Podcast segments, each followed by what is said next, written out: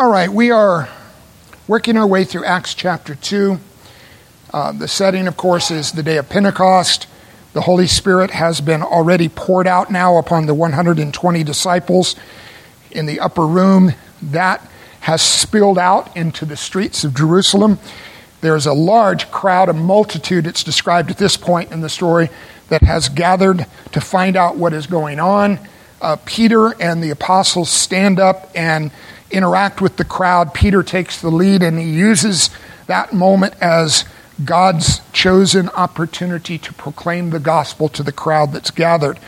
And he begins to proclaim the gospel in an interesting way, which is that he makes reference to an Old Testament prophet by the name of Joel. Joel is one of the oldest of the Old Testament prophets. I don't mean his physical age. I mean his prophecy was written Um, by most scholars' account, earlier than just about every other prophecy of the Old Testament prophets. But what he had to prophesy in one key portion of the book of Joel had everything to do with what was happening right then and right there that day on the day of Pentecost. In fact, Peter makes the connection and says, as we'll read here in just a moment, the things that are happening today, the things that have drawn this crowd out of curiosity to find out more about, this is what Joel was prophesying about hundreds of years ago. Now, for our study today, we're just going to focus on two verses, but let's read the portion that really is uh, is the, the section around our study, starting in verse fourteen, and I'll read through verse twenty-one. And if you're following with me in the E S V, there's a little heading that the translators have added, Peter's Sermon at Pentecost. But Peter, standing with the eleven, lifted up his voice and addressed them, Men of Judea and all who dwell in Jerusalem, let this be known to you, and give ear to my words. For these people are not drunk, as you suppose, since it is only the third hour of the day. But this is what was uttered through the prophet Joel. And here in verse seventeen, he begins to quote from Joel chapter two, verses twenty-eight through thirty-two, and he begins to apply it to the circumstances that are unfolding that day on the day of Pentecost. Verse seventeen, and in the last days it shall be, God declares, that I will pour out my spirit on all flesh, and your sons and daughters, your daughters shall prophesy, and your young men shall see visions, and your old men shall dream dreams. Even on my male servants and female servants, in those days I will pour out my spirit, and they shall prophesy. And I will show wonders in the heavens above, and signs on the earth below, blood and fire and vapor of smoke. The sun shall be turned to darkness, and the moon to blood, before the day of the Lord comes, the great and magnificent day. And it shall come to pass that everyone who calls upon the name of the Lord shall be saved. Now, as Peter applies the Joel prophecy to the events of that day, I've identified that he makes three key points of emphasis. Those three points of emphasis, the first one we studied in last week's study, the Lord will pour out his spirit on all flesh. That's what's happened there on Pentecost, and that's what's going to continue to happen as new people come to know the Lord and are added to the Lord throughout all the duration of what we call church history to follow. And we've identified that his, Joel's reference to the Spirit being poured out on all flesh doesn't mean that every single individual in the world will have this experience. That's certainly not the case, but what we established that all flesh equals all people groups, that the Lord is not excluding any group of people from the great blessing of experiencing true salvation and experiencing a true new covenant relationship with the Holy Spirit. Now, the second point of emphasis is what's going to be the focus of our study today, and that is the Lord will show wonders in the heavens above and signs on the earth below. And then for our emphasis next week, Lord willing, we're going to just focus on the last verse of the section that I just read, verse twenty-one. And it shall come to pass that everyone who calls upon the name of the Lord shall be saved.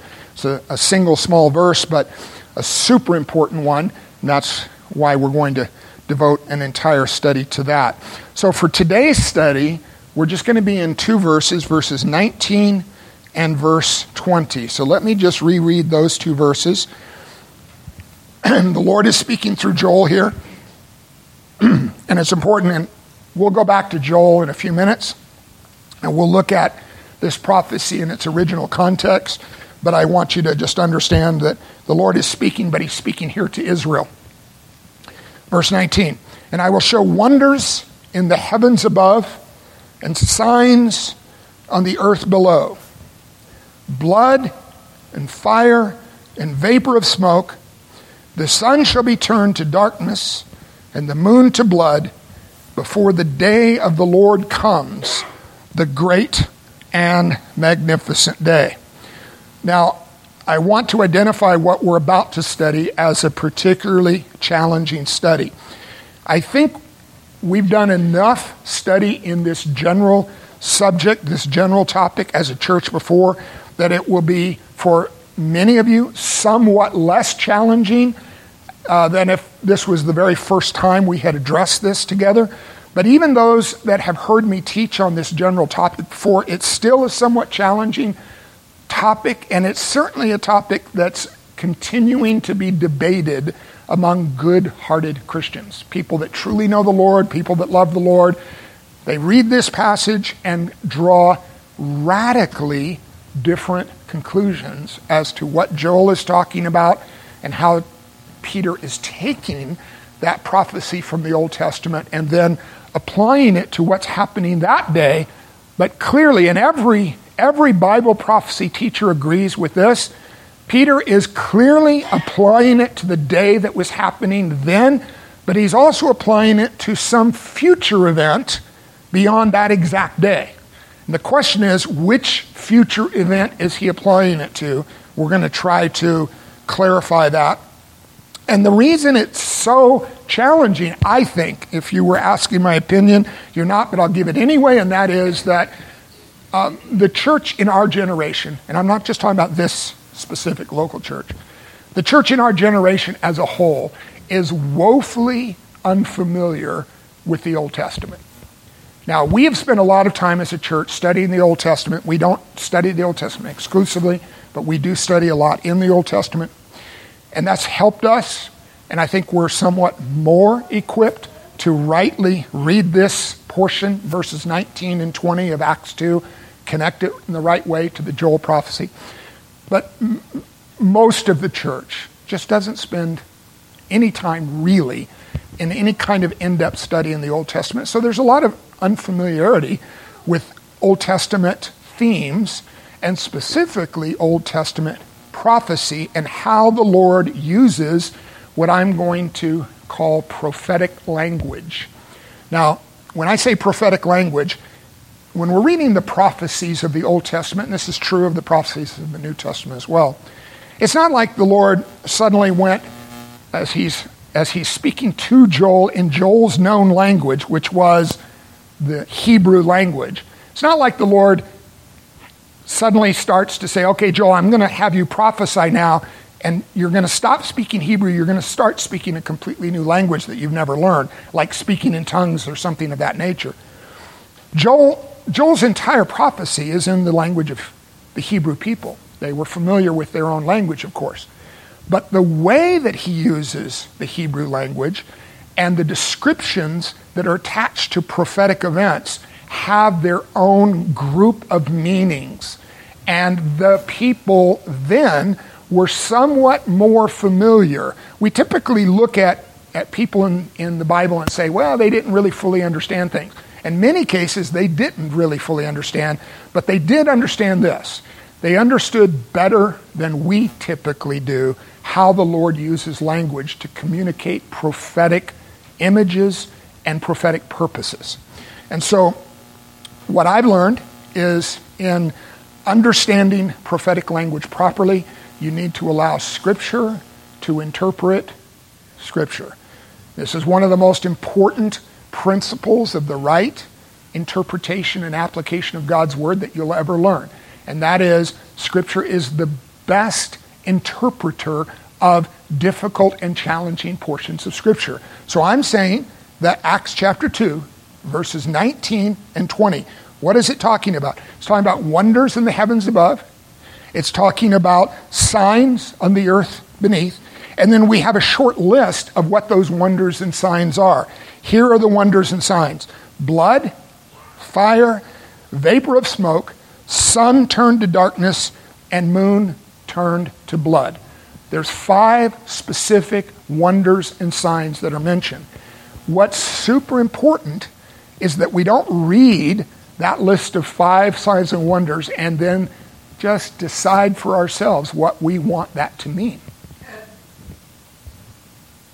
It's super important to not import into the text our own preferences of what those descriptions mean and what they're meant to convey to our hearts.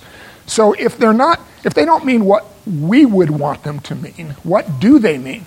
They mean how the Lord uses them in other portions of Scripture. So what we're going to do today is we're going to look at some other portions of Scripture that use those exact descriptions. And we're going to allow Scripture to establish for us a framework to understand how the Lord is speaking through Joel, and then how the Lord is speaking through Peter, and what it ultimately means for their lives then, but our lives today. Now, what we're going to look at first, and we'll get to how this applies to Peter's events that day, and what future events Peter is referring to. But first, let's look in more detail at this concept of wonders in the heavens above and signs on the earth below. The first detail, though, in verse nineteen is this. This phrase that introduces the wonders and signs. And the phrase is, the Lord speaking to Joel says, "And I will show." This is an important phrase because it emphasizes that this is the doing of the Lord, meaning he's not describing just random events that are going to happen in history or in the near future. These are events that the Lord is, in a sense, interrupting the normal flow of history, and he is causing certain special things to happen that will get everybody's attention, or at least everybody that's paying any attention. It will get their heart's attention, and it will communicate certain concepts to them, and it's meant to communicate those same concepts to our heart. So when the Lord says, "I will show," we're just meant to, to catch that he's in charge of these events, that everything that's about to unfold on the day of Pentecost and on whatever future day he's referencing, this is the Lord's doing. This is the Lord's work, and he's the one in charge of history, and he can interrupt history however he sees fit to interrupt history. And that's exactly what's taking place. Now, the second thing I want to notice is uh, just, it's a flipped description, but it's one that's familiar to us.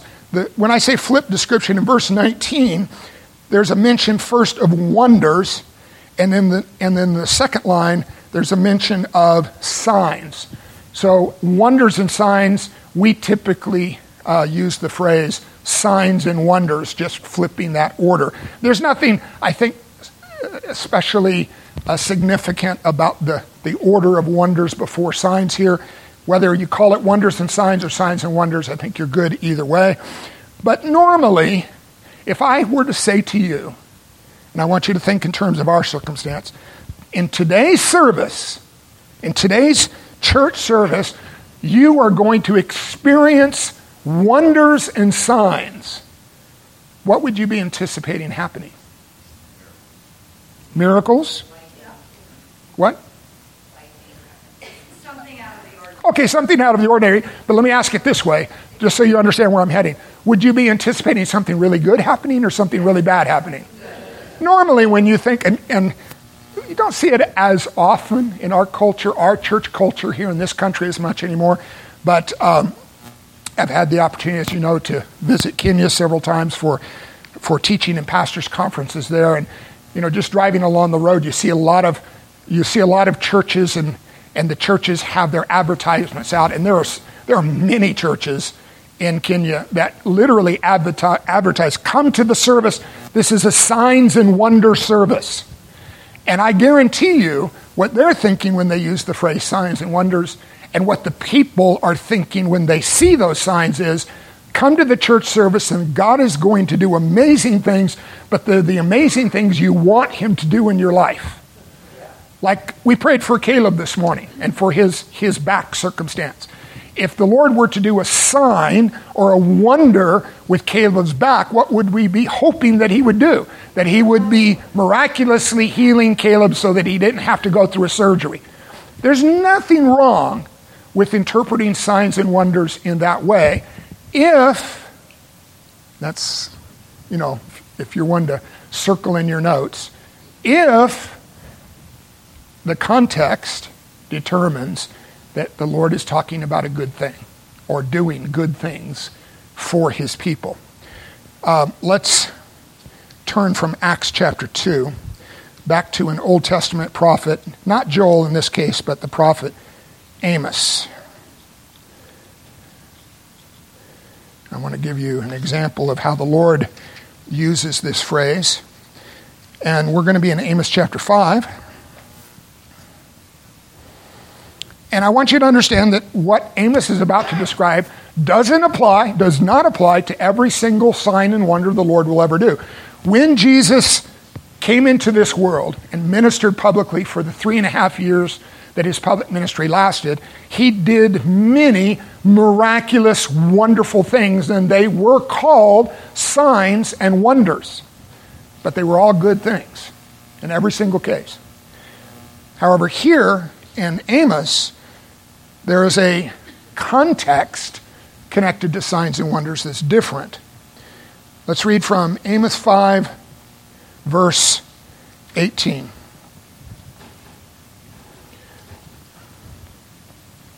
Woe to you who desire the day of the Lord. Now, the day of the Lord is a key phrase that's also in the Joel prophecy, and it's quoted by Peter, and it's applied to some future event that's connected in an important way to what's happening there on the day of Pentecost. The day of the Lord is coming, essentially, is what Joel said. And here, Amos says, woe to you, he's speaking to Israel, woe to you who desire the day of the Lord. Why would you have the day of the Lord? It is darkness and not light. As if a man fled from a lion.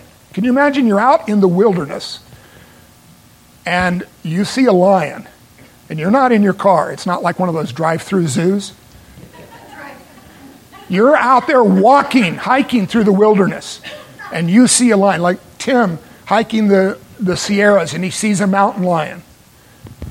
And what would he do if he saw a mountain lion? Hopefully he'd turn around and walk the opposite direction. As if a man fled from a lion.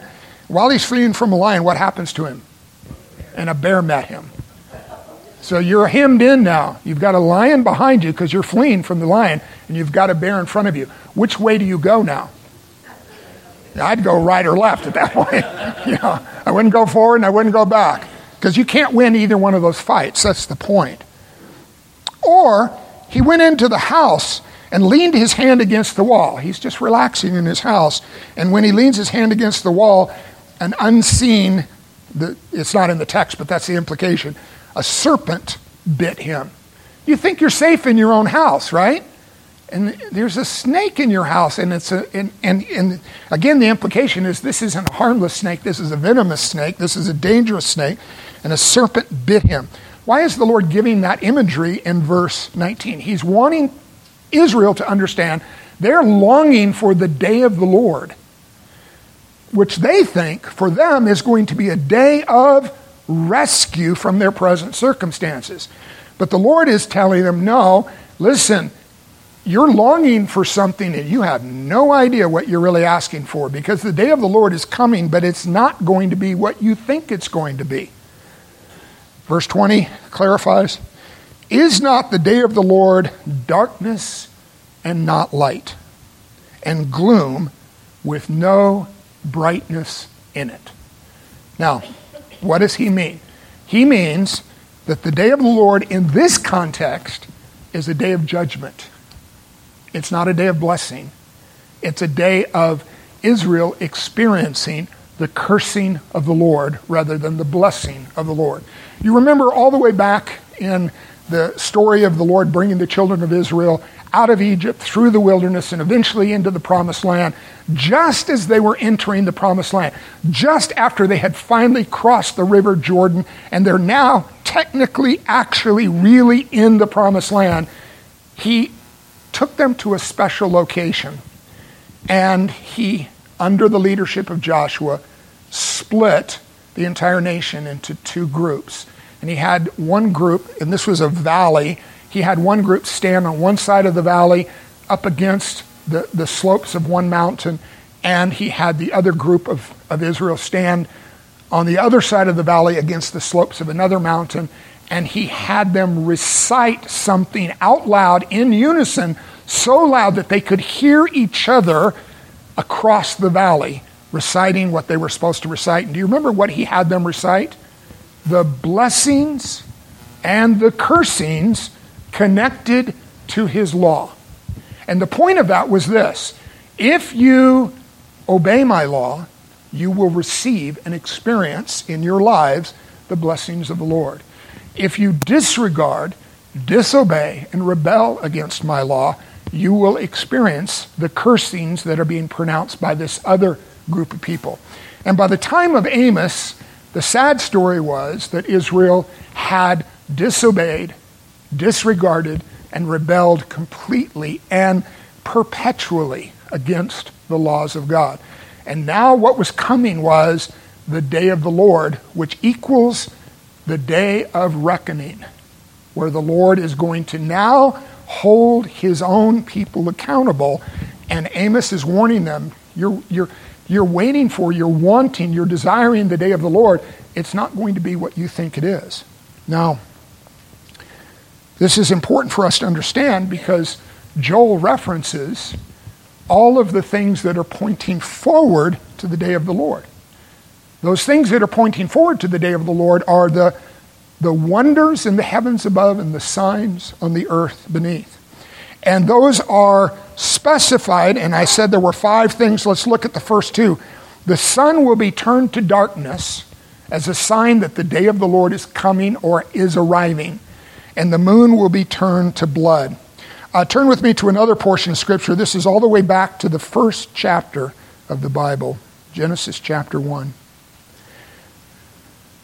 The Lord had given, through Moses, to his people, a uh, a key to understand some of, not every detail, not all of it, but some of his prophetic language. Remember at the beginning I was talking about how the Lord uses language in a specific kind of way in the context of, of what we call prophecy. And right at the beginning, right from chapter one of his book, he gives Israel, through Moses, one of the keys to understand how he uses language. And he does this in verse fourteen of Genesis chapter one. And God said, "Let there be lights in the expanse of the heavens to separate the day from the night. And let them," that's the lights, "be for signs and for seasons and for days and years." Now he goes on to describe in verses fifteen, sixteen, and seventeen, and eighteen what those lights are that he's talking about. And the lights are the sun, the moon, and the stars. But right there in verse fourteen, he tells his people why God created the sun, the moon, and the stars. He created them for three purposes, and we're only focused in our study today on one of those three purposes. But what's the very first purpose that he mentions? Because, you know, the sun's pretty important to our experience in life. I'm talking about the physical sun in the sky. It's pretty important, right? Would there be any life on earth without the sun? The answer is no. The moon is pretty important. It's not as important as the sun, but it's pretty important. It serves a very important function. Even the stars have importance. But the very first purpose that the Lord identifies is not a physical benefit. It's a spiritual benefit, and it's this. Let them, the sun, the moon, and the stars, let them be for signs. And he uses the same word that Joel later uses, that Peter later uses, and applies to a spiritual communication by God using prophetic language in a specific prophetic context that communicates spiritual principles using the physical changes of those lights in the sky. Now, what are the changes that Joel is focused on with the sun and the moon, the two great lights? The sun will be turned to what? To darkness. And the moon will be turned to blood. Now,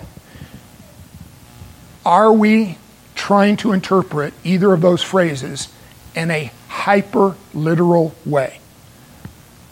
No, because if the sun were, be, were to actually, in a hyper-literal way, be turned to darkness, what would happen? Yeah, I mean, the, it would mean the sun would be extinguished and it would never shine again. If the, if the sun, the literal sun at the center of our solar system were to be literally turned to darkness, it would stop shining. It would stop burning as this giant uh, hydrogen ball in the heavens that both lights our planet and heats and warms our planet, and all life would cease on the planet. Is the Lord describing that he's going to extinguish the sun? No. But from the perspective of those that are observing the sun, in the events that the Lord is pointing to and describing, from their perspective, the sun will be darkened. So have you ever had an experience where from your perspective, other than nighttime, obviously at night the sun goes, you know, the earth turns and the sun is not visible during the night. And so the sun from that observation perspective is temporarily for a few hours each night turned to darkness. But this is talking about what we would call daytime experience. When, when could that possibly happen? What we call solar eclipse.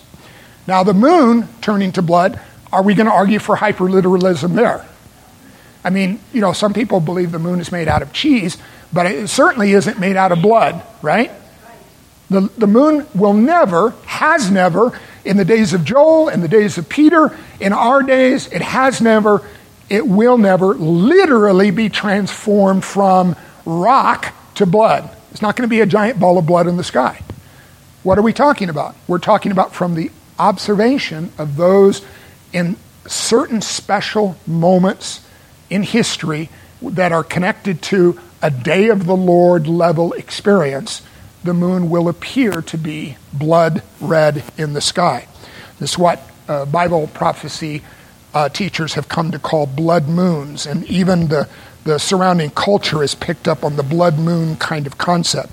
Now, did any of that happen in any way connected to any events that are connected to the day of Pentecost experience and what Peter was declaring on that day as Joel's prophecy is being fulfilled?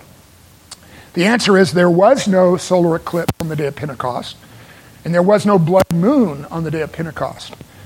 What I'm going to be arguing and what I'm going to try to show us with clarity this morning is that Peter is referencing what we saw in our study last week, that the day of Pentecost was a signal from the Lord. It's a signal of an, of a new time period that's starting, and the, the moment the Lord pushed a button in heaven, so to speak, to start this special time period, which Peter calls the last days. The beginning point of the last days is the day of Pentecost.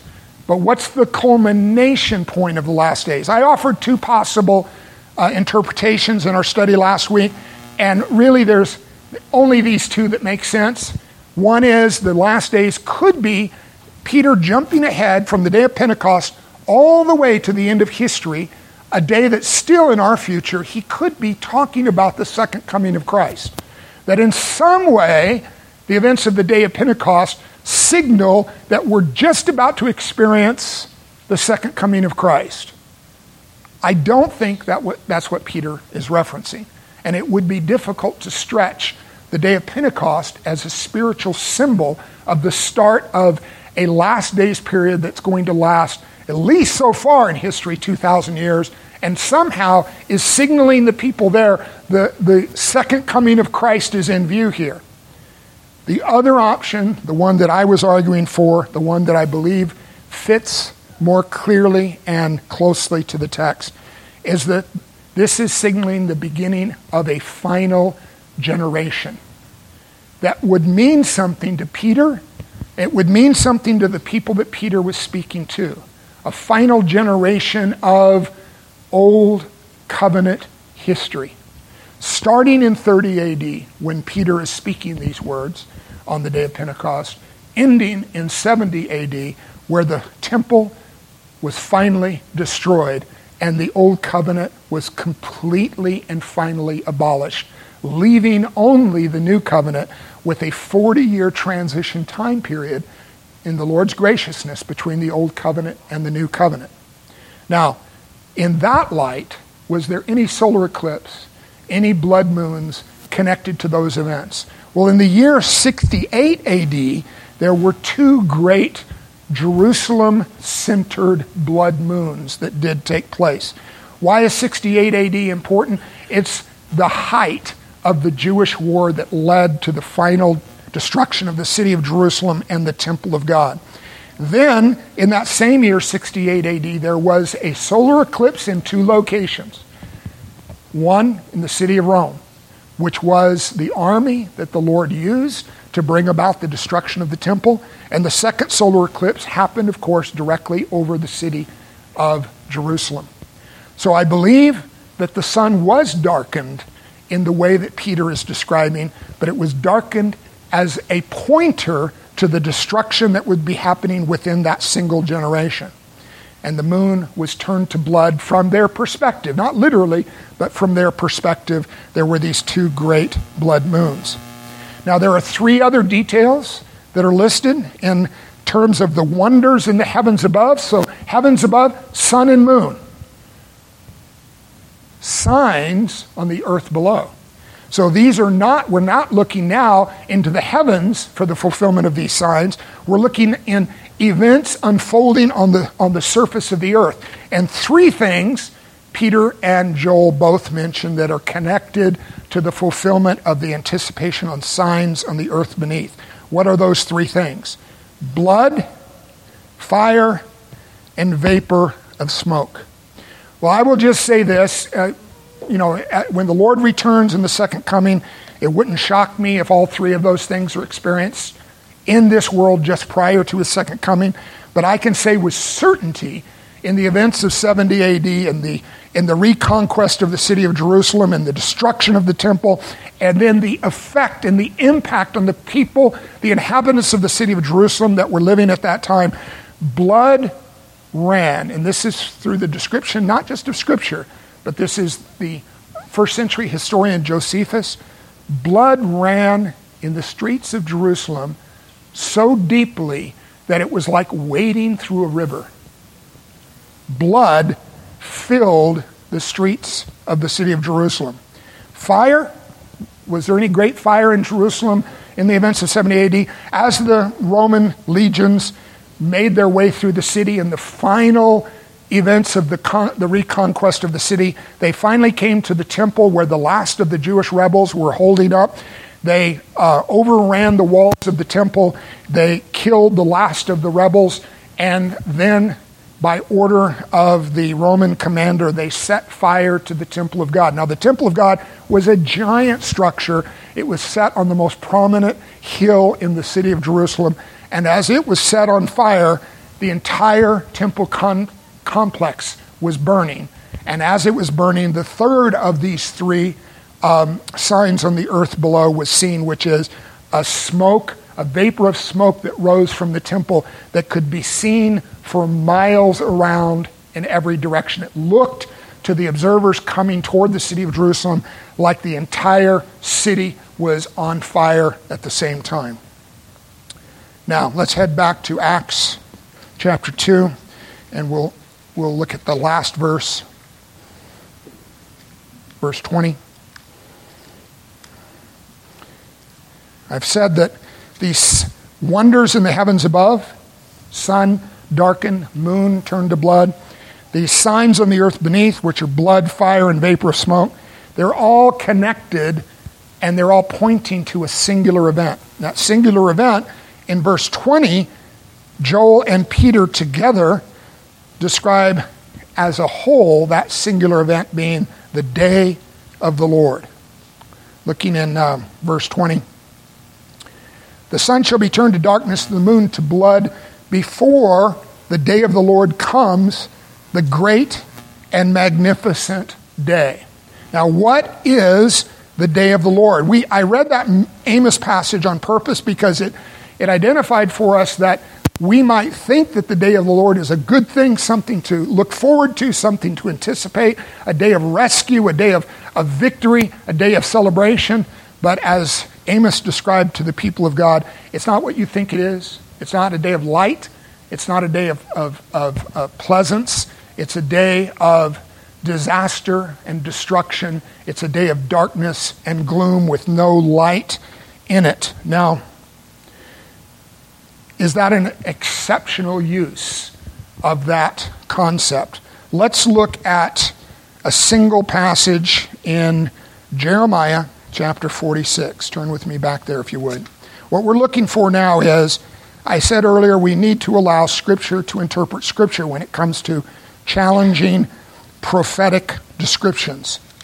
This is an example of doing that. What we're looking for is, how do we rightly interpret the phrase, the key phrase, the day of the Lord? So I think what Joel and Peter are both doing, they're connecting three things together in a sense of a sequencing of events. First, the Holy Spirit is poured out in a new and greater way than it ever had been in history before. That certainly happened on the day of Pentecost. And in that outpouring of the Spirit, God pressed the button that started the last days. That last days period lasted exactly forty years, and it led through a sequence of amazing events. There were amazing events that filled the entire forty-year period from thirty to seventy A D. But right toward the end of that time period, there were wonders in the heavens above, and then signs on the earth below, and then the actual fulfillment of the day of the Lord was experienced by Jerusalem, and it was a day of great darkness and destruction, not a great day of celebration, and a day they should have anticipated in that way. So, what does the day of the Lord mean? Let's look at Jeremiah chapter forty-six.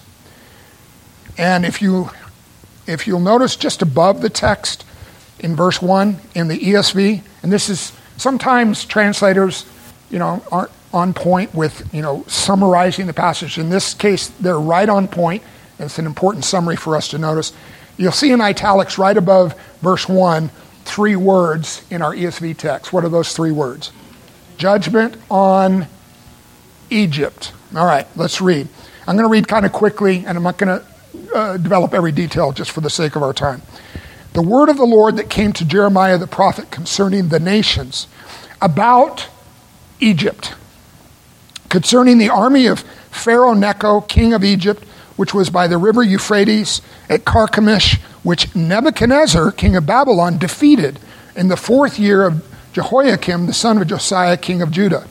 Prepare buckler and shield, advance for battle, harness the horses, mount, O horsemen, take your stations with your helmets, polish your spears, put on your armor. Why have I seen it? They are dismayed and have turned backward.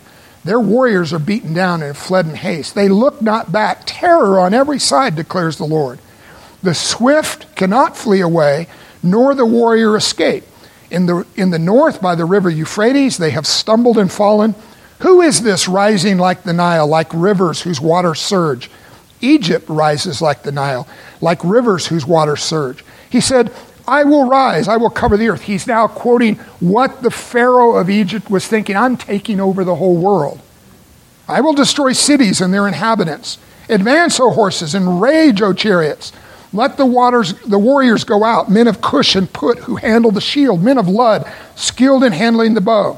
And then verse ten, that day is the day of the Lord, God of hosts, a day of vengeance, to avenge himself on his foes. The sword shall devour and be sated and drink its fill of their blood. The Lord God of hosts holds a sacrifice in the north country by the river Euphrates. Now let's skip down to verse thirteen.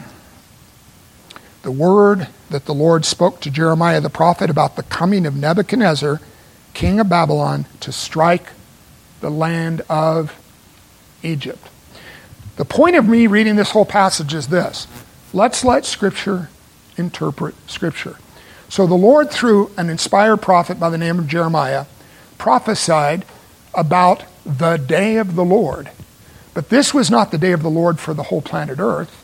And this is a day of the Lord that already happened in history and was completely fulfilled. It's past and no longer applies, other than as an important history lesson and an important spiritual lesson about what God did in intervening in history. And what was the day of the Lord targeting in this specific version of the day of the Lord? This was the Lord announcing through the prophet Jeremiah the end of the empire known as Egypt. And he was ending the empire known as Egypt by raising up in history another empire, which was the Babylonian Empire, to come and conquer them on the field of battle. And once that battle was finished, Egypt would never be the same as a nation again. Now, does Egypt exist today? Yes. Have they ever been the same? Have they ever been a world-dominating empire since that day? Never, and they never will be again until the end of history. Why? Because they've experienced the day of the Lord. Now, we don't have time to read the next one on, I think, should be on our list here, and that is that uh, Isaiah chapter thirteen, verses one through ten, and also seventeen to nineteen. I would encourage you to read that passage in your own time. I have read it before as part of other studies, but it would be important to read it. That is also identified by the prophet Isaiah, like the prophet Jeremiah, as a day of the Lord that is happening in history. And in that case, it's not the day of the Lord for Egypt.